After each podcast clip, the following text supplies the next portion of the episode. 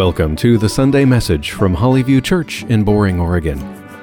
We gather each Sunday morning at 10:30 as a worshiping community of Jesus followers on mission to see God glorified in our lives, our cities, and around the world.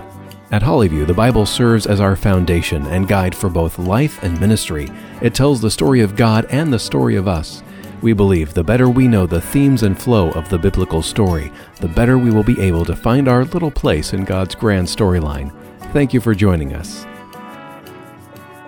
And now here's this week's message with special guest speaker Eric Wood. He's preaching on Genesis chapter 16 with a message entitled The God Who Sees.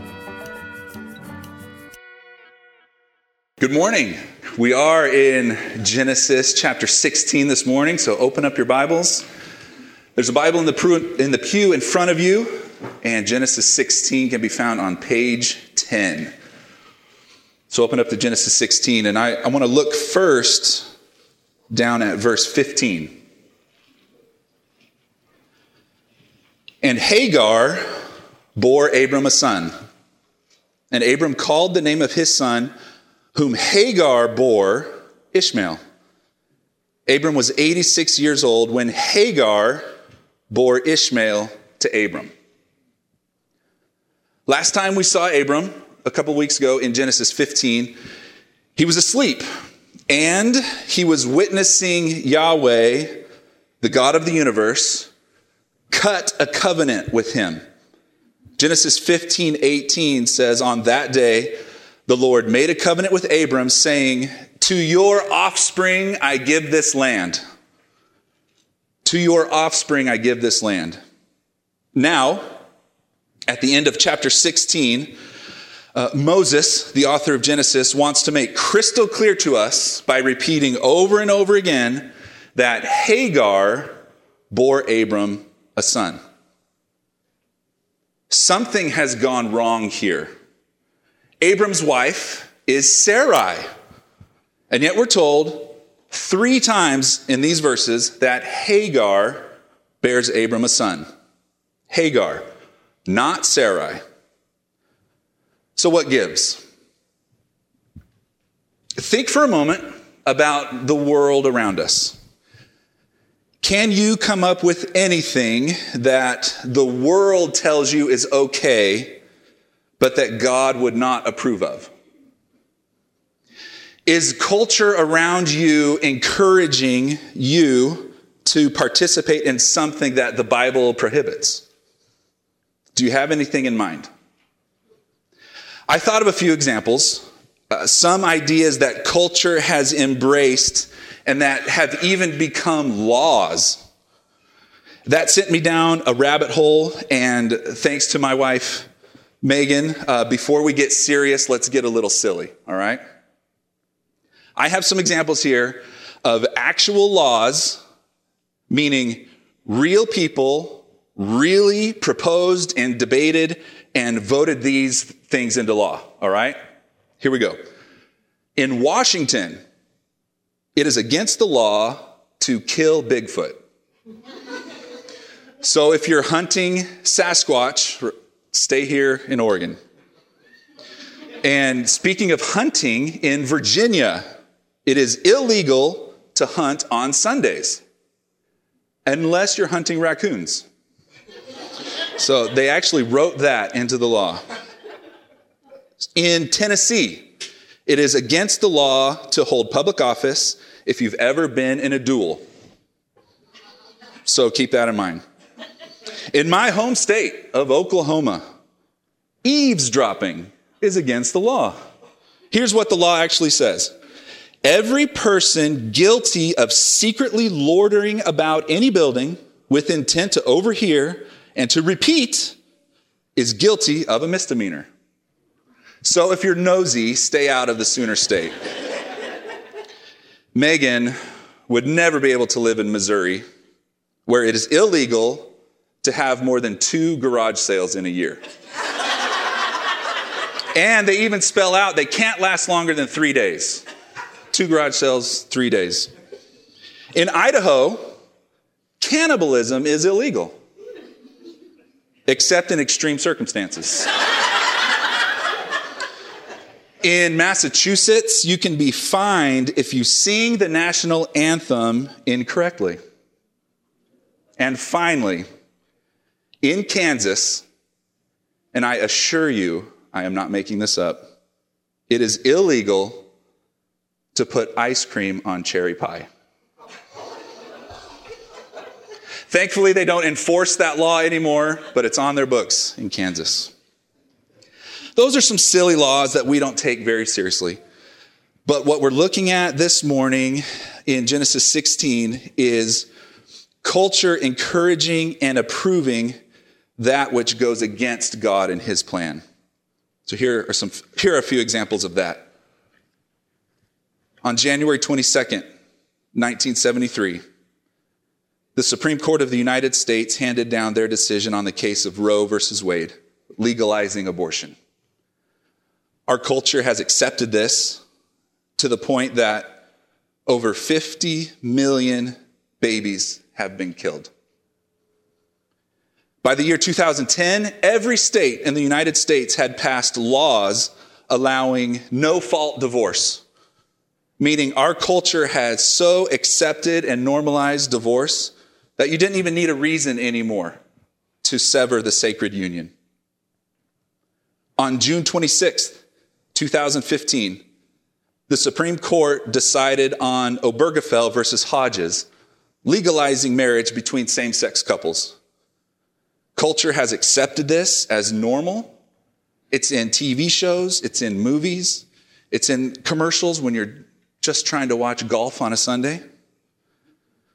On March 17th, 2022, a man won the Women's College National Championship in swimming. Culture has accepted this. Our culture has lost its mind. Amen. And we, the church, must not take our cues from culture. We must listen to the God who sees and we must look to the God who hears. Abram and Sarai have looked to the world, to the culture around them, to what is normal and accepted in their day. They've looked there to solve their problems.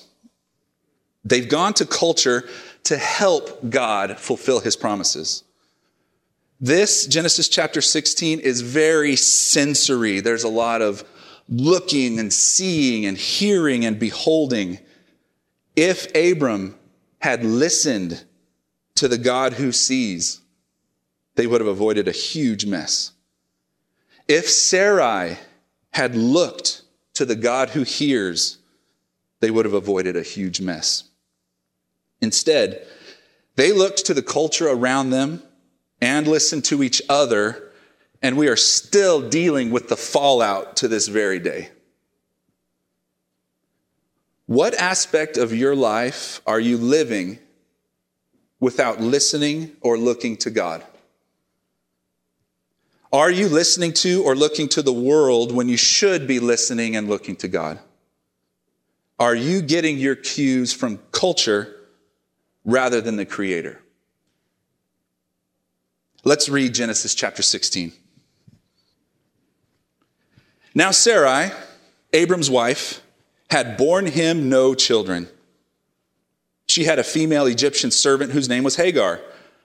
And Sarai said to Abram, Behold, now the Lord has prevented me from bearing children. Go in to my servant.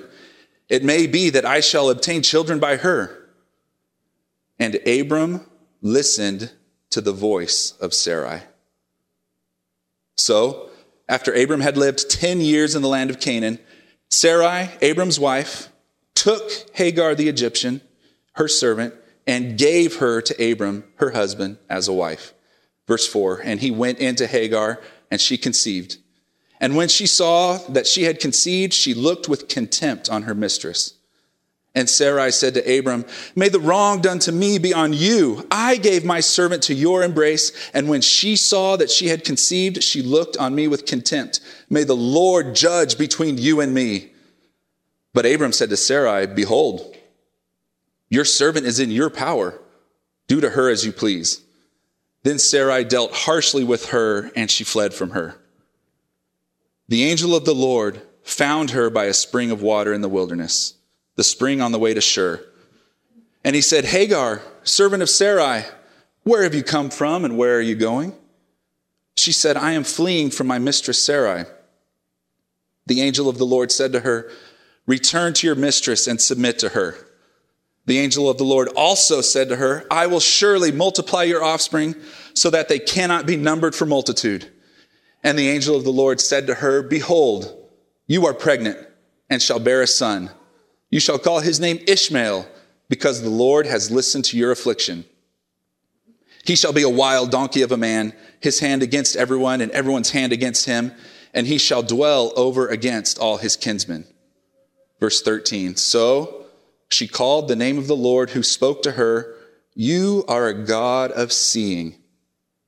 For she said, Truly, here I have seen him who looks after me. Therefore, the well is called Beer Lahai Roi. It lies between Kadesh and Bered. And Hagar bore Abram a son. And Abram called the name of his son, whom Hagar bore Ishmael. Abram was 86 years old when Hagar bore Ishmael to Abram. This is God's word.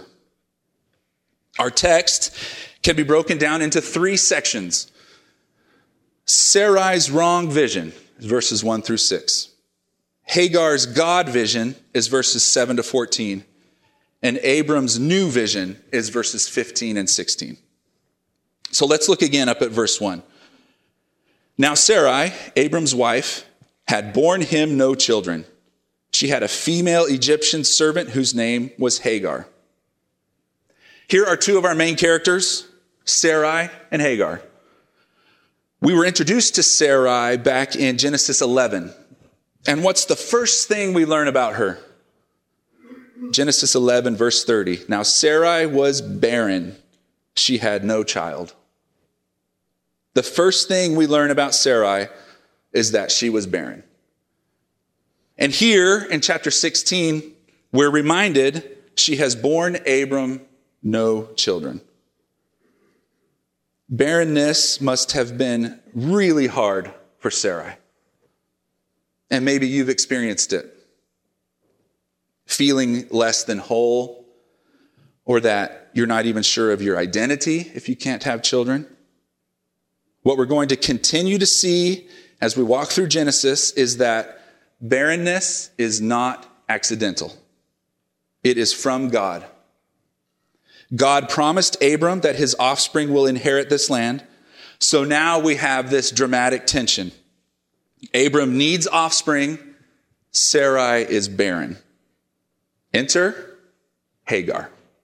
We're told specifically she's an Egyptian servant, meaning she probably joined the household back in chapter 12 when Abram and Sarai fled to Egypt to escape famine.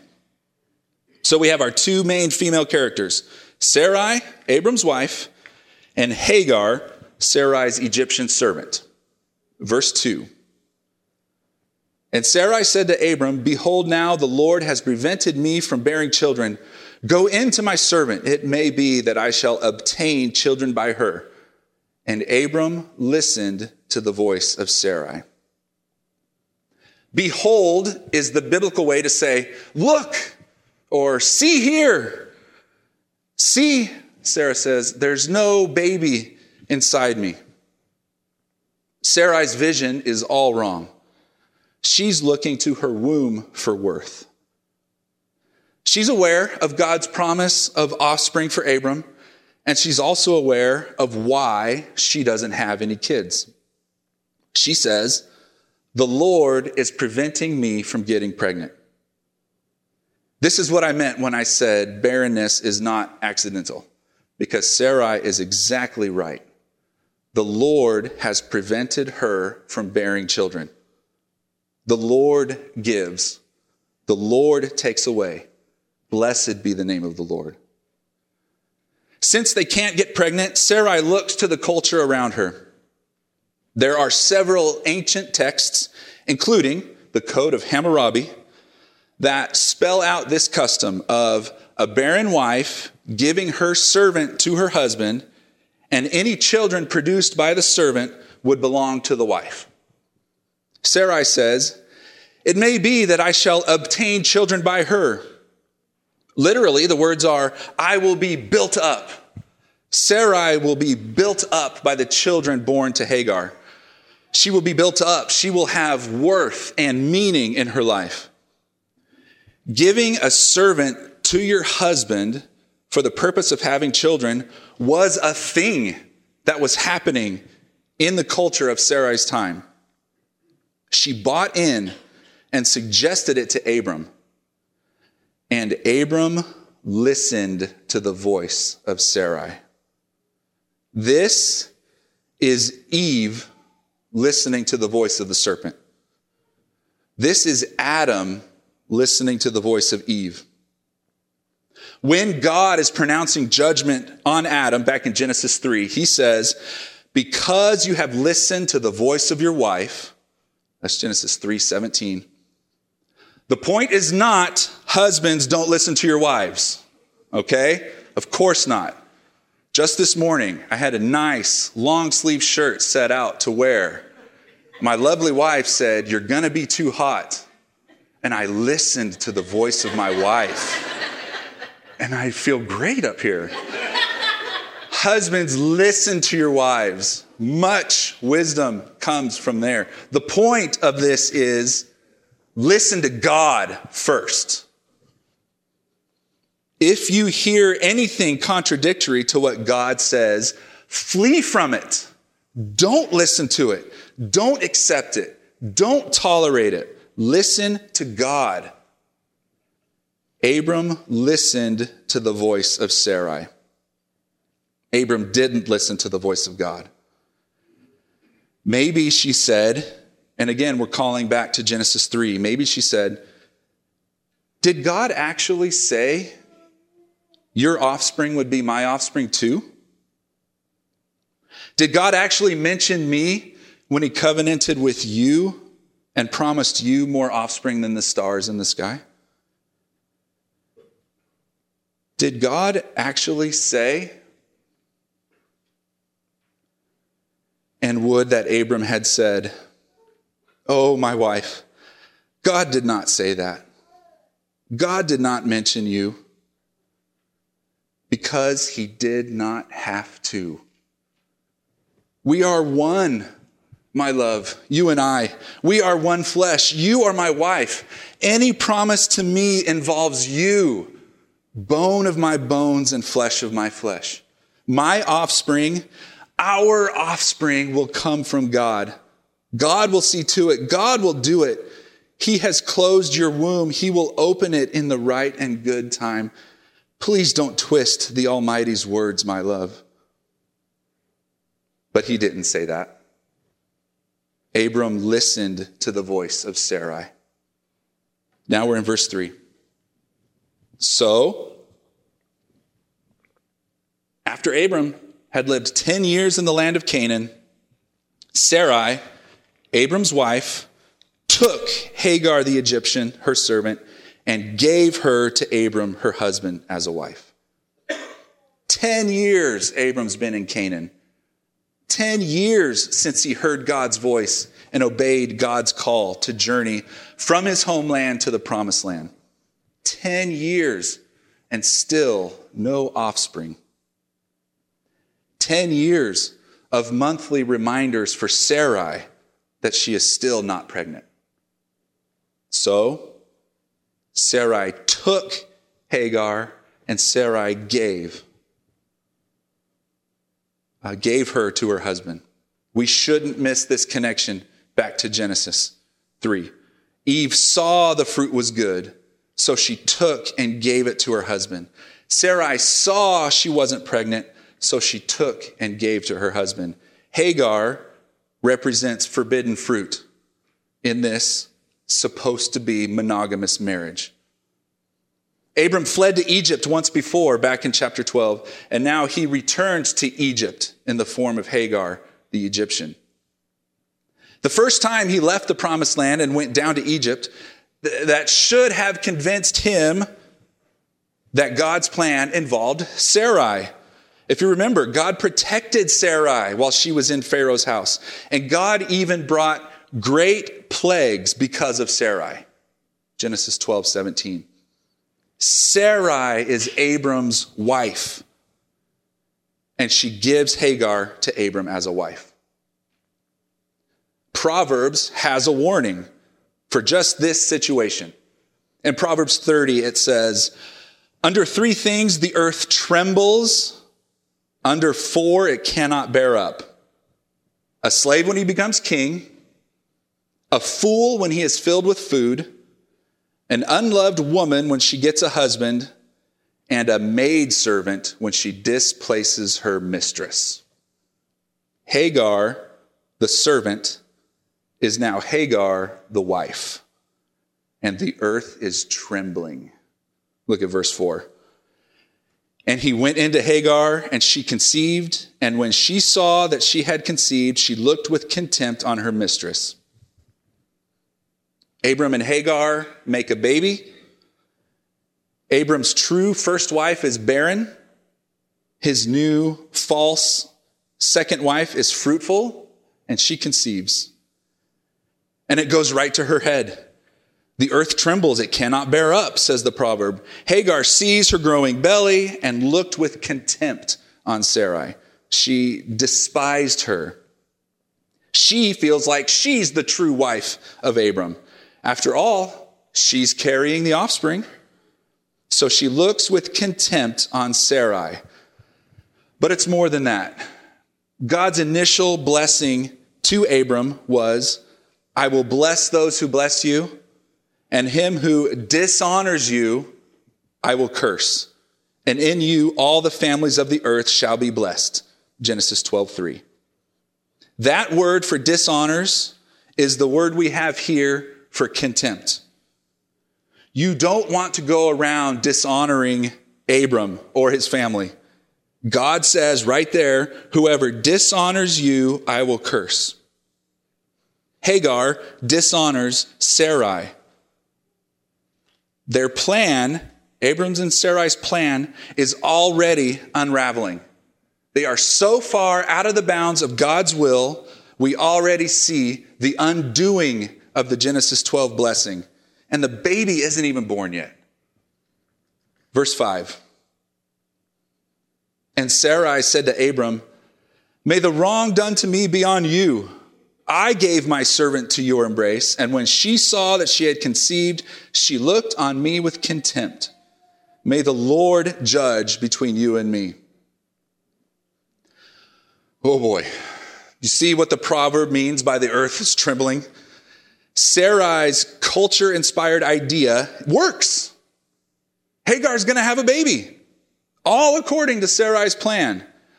But it's not according to God's plan, so there is suffering. May the wrong done to me be on you. You, Abram, are responsible for this. Just like her ancestor Eve, Sarai shifts the blame. And here's that phrase again. She looked on me with contempt. She has dishonored me, says Sarai. What are you going to do about it, Abram? Just like his ancestor Adam, Abram shrugs off responsibility. Verse 6 But Abram said to Sarai, Behold, your servant is in your power. Do to her as you please. Then Sarai dealt harshly with her, and she fled from her. Abram, Abram, behold, your servant? Sarai gave Hagar to Abram as a wife, and now push has come to shove, and Abram withers under the gaze of his first true wife. Your servant is in your power, do as you please. Adam stood silently by while the serpent deceived his wife. Now Abram stands silently by while Sarai mistreats his other wife. Sarai dealt harshly with her. Sarai abuses Hagar to the point that Hagar flees.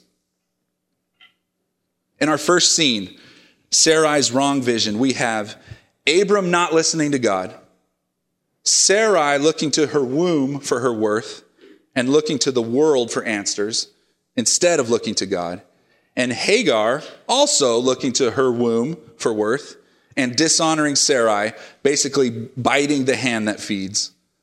We need a hero in our story. These are a bunch of villains. In scene two, verses 7 to 14, Hagar meets the hero and has a God vision.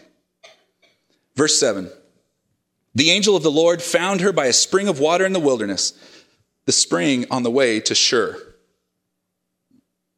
Hagar is at the spring on the way to Shur, meaning she's heading back to Egypt.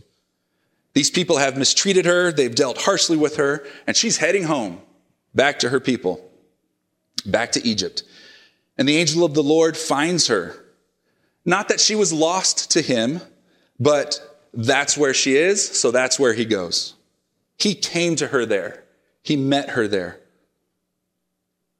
My friends, you can run, but you can't hide. If you're facing a difficult situation, God sees you.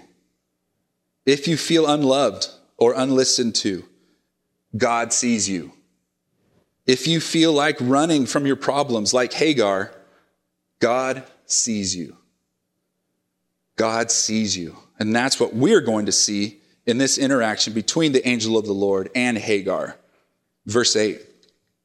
And he, the angel, said, Hagar, servant of Sarai, where have you come from and where are you going?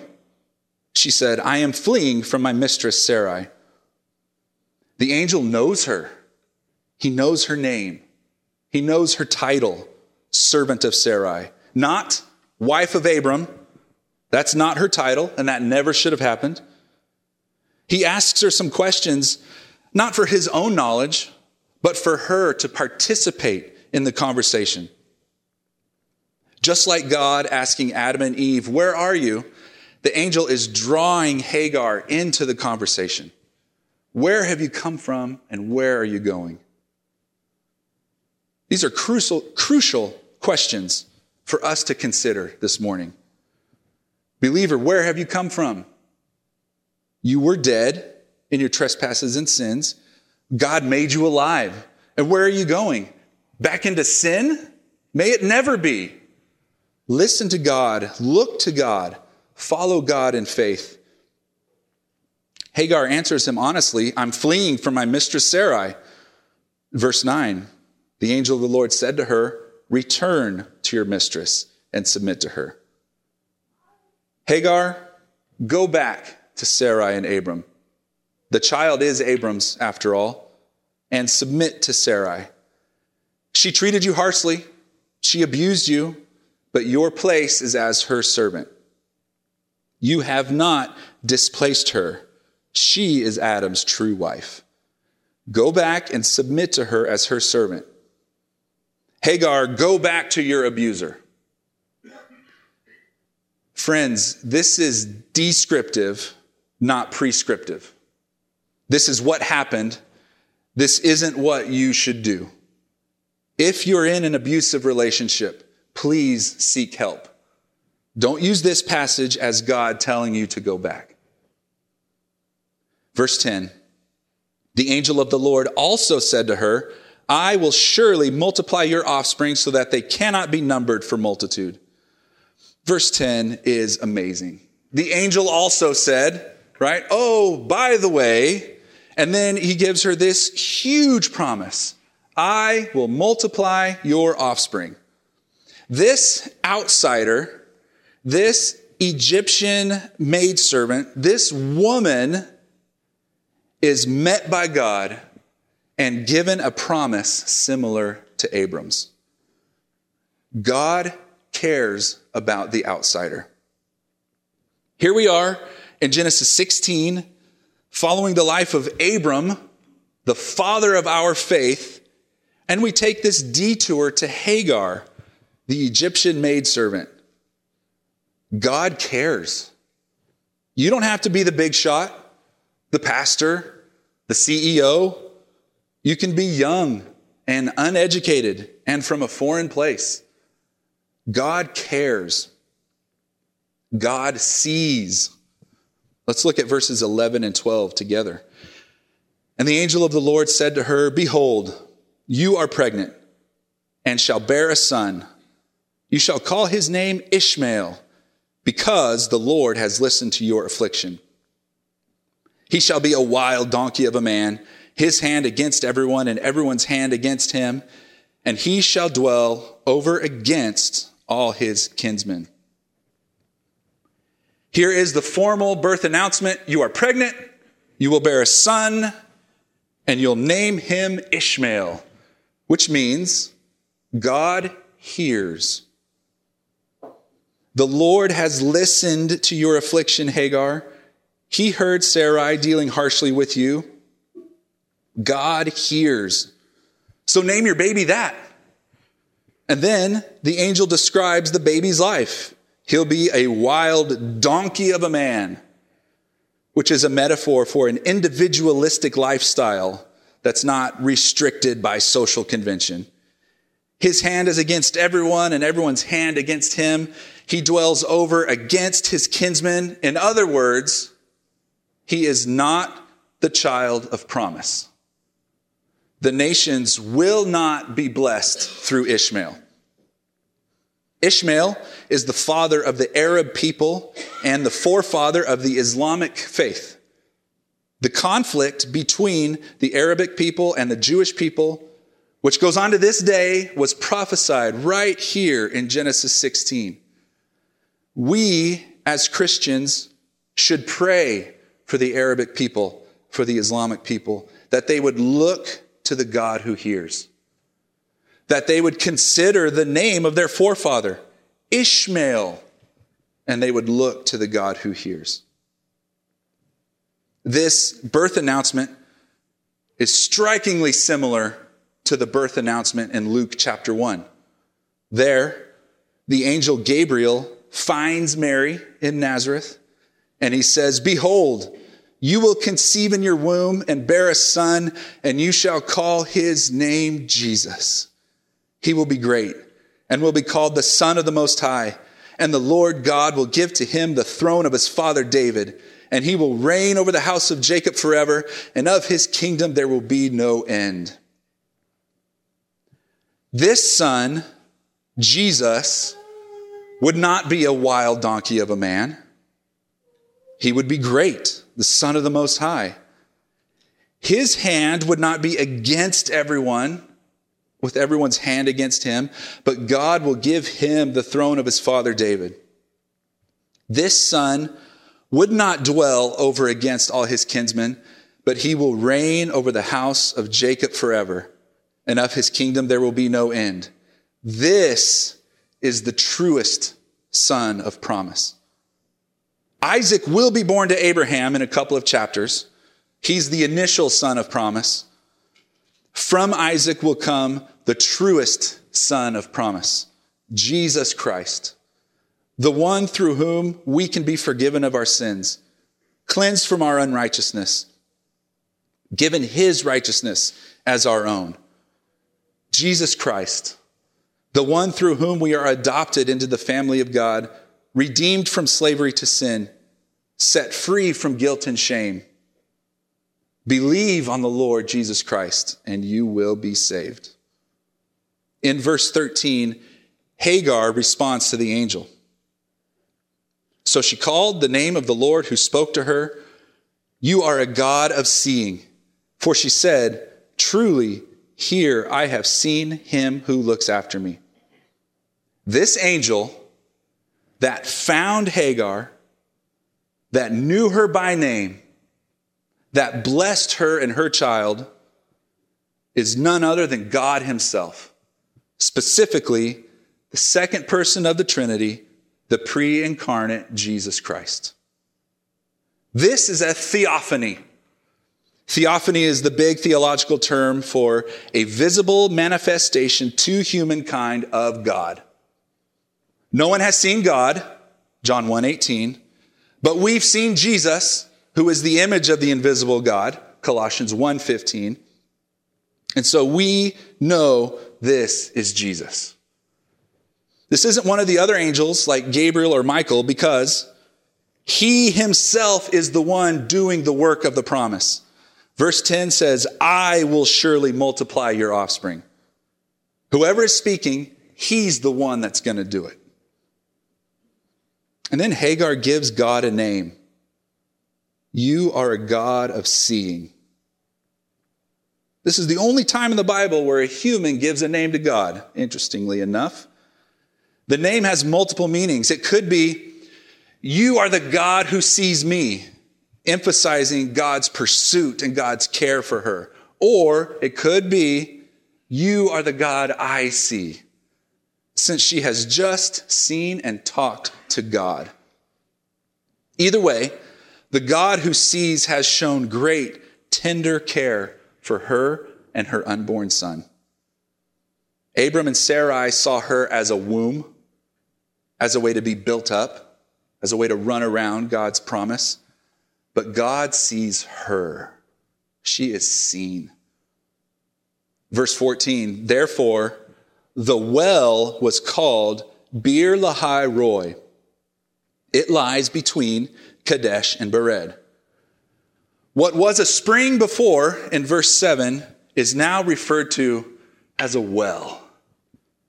As we're reading our Bible, whenever we come across a woman at a well, she encounters there her true love, her beloved. Hagar meets God himself at this well. Rachel meets her husband Jacob at a well in Genesis 29. Zipporah meets her husband Moses at a well in Exodus 2. There's a well involved in the Isaac Rebekah story as well.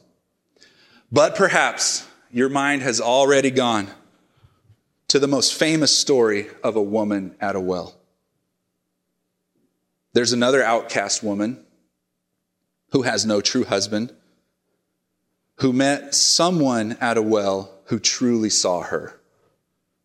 John chapter 4 tells the story of Jesus meeting a woman at a well. She's a Samaritan, meaning she's an outsider. She's not part of the covenant family of Abraham. She's an adulteress, living with someone who isn't her husband. Yet Jesus sees her, offers her living water. She goes back to her village and proclaims, Come and see a man who told me all that I ever did. He saw me. He noticed me. He offered me a drink. He knew me. She saw the God who sees. Hagar saw the pre incarnate Christ. The Samaritan woman in John 4 saw Jesus in the flesh. Back in Genesis 16, this well has a name.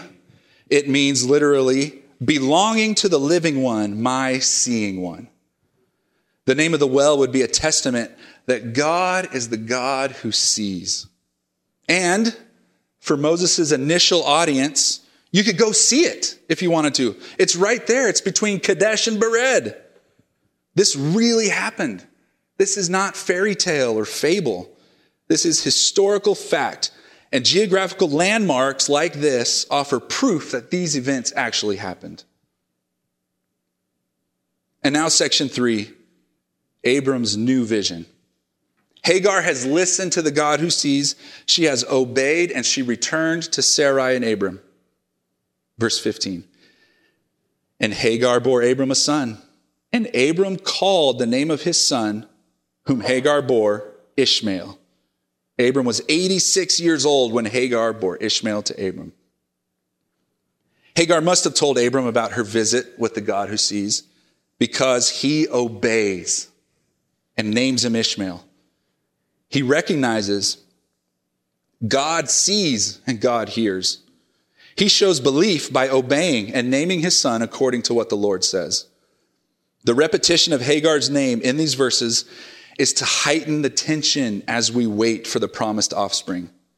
Hagar bearing a child does not fulfill the promise. That tension is also what verse 16 is for. Abram is 86 years old now. He has Ishmael, but Ishmael is a child of the flesh, not the child of promise. And that's what we learned from the Apostle Paul's handling of this chapter. In Galatians 4, Paul writes, For it is written that Abraham had two sons, one by a slave woman and one by a free woman. But the son of the slave was born according to the flesh, while the son of the free woman was born through promise. This scheme, this plan, this child was born according to the flesh. Abram and Sarai took it upon themselves to help God fulfill his promise. God doesn't need help. He graciously brings us in and involves us in his plan.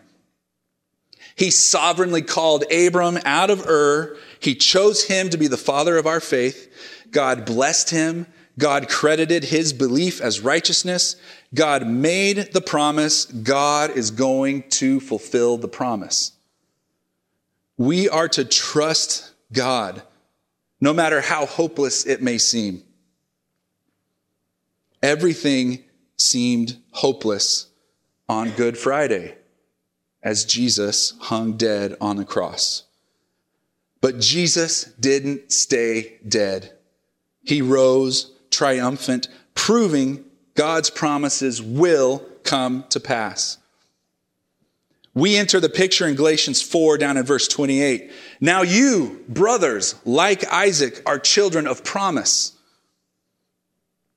Helping God in our strength is living according to the flesh. Believing God for patience to endure and listening to Him and looking to Him is living through promise. Since we believers are children of promise. If you fight your sin by trying harder not to sin, you are living according to the flesh. If you fight your sin by looking to God for help and listening to God for help, you are living as a child of promise. Listen to the God who sees. Look to the God who hears. Let's pray together. Father, would you give us the strength and patience to endure and to trust in you? Help us to look to you in your word and listen to you in your word. Hold us fast. We thank you for securing for us the promises when you rose Jesus from the dead. We pray in Jesus' name. Amen. Thank you for joining us for this message from Hollyview Church. We invite you to join us in person for our worship service every Sunday morning at 1030. You can find us on Southeast 257th Avenue, just off of Highway 212 between Boring and Damascus, Oregon or find us online at hollyviewchurch.com. Together, we are being shaped by the gospel, rooted in God's Word, to share God's grace and truth. Again, whether online or in person, thank you for joining us here at Hollyview Church.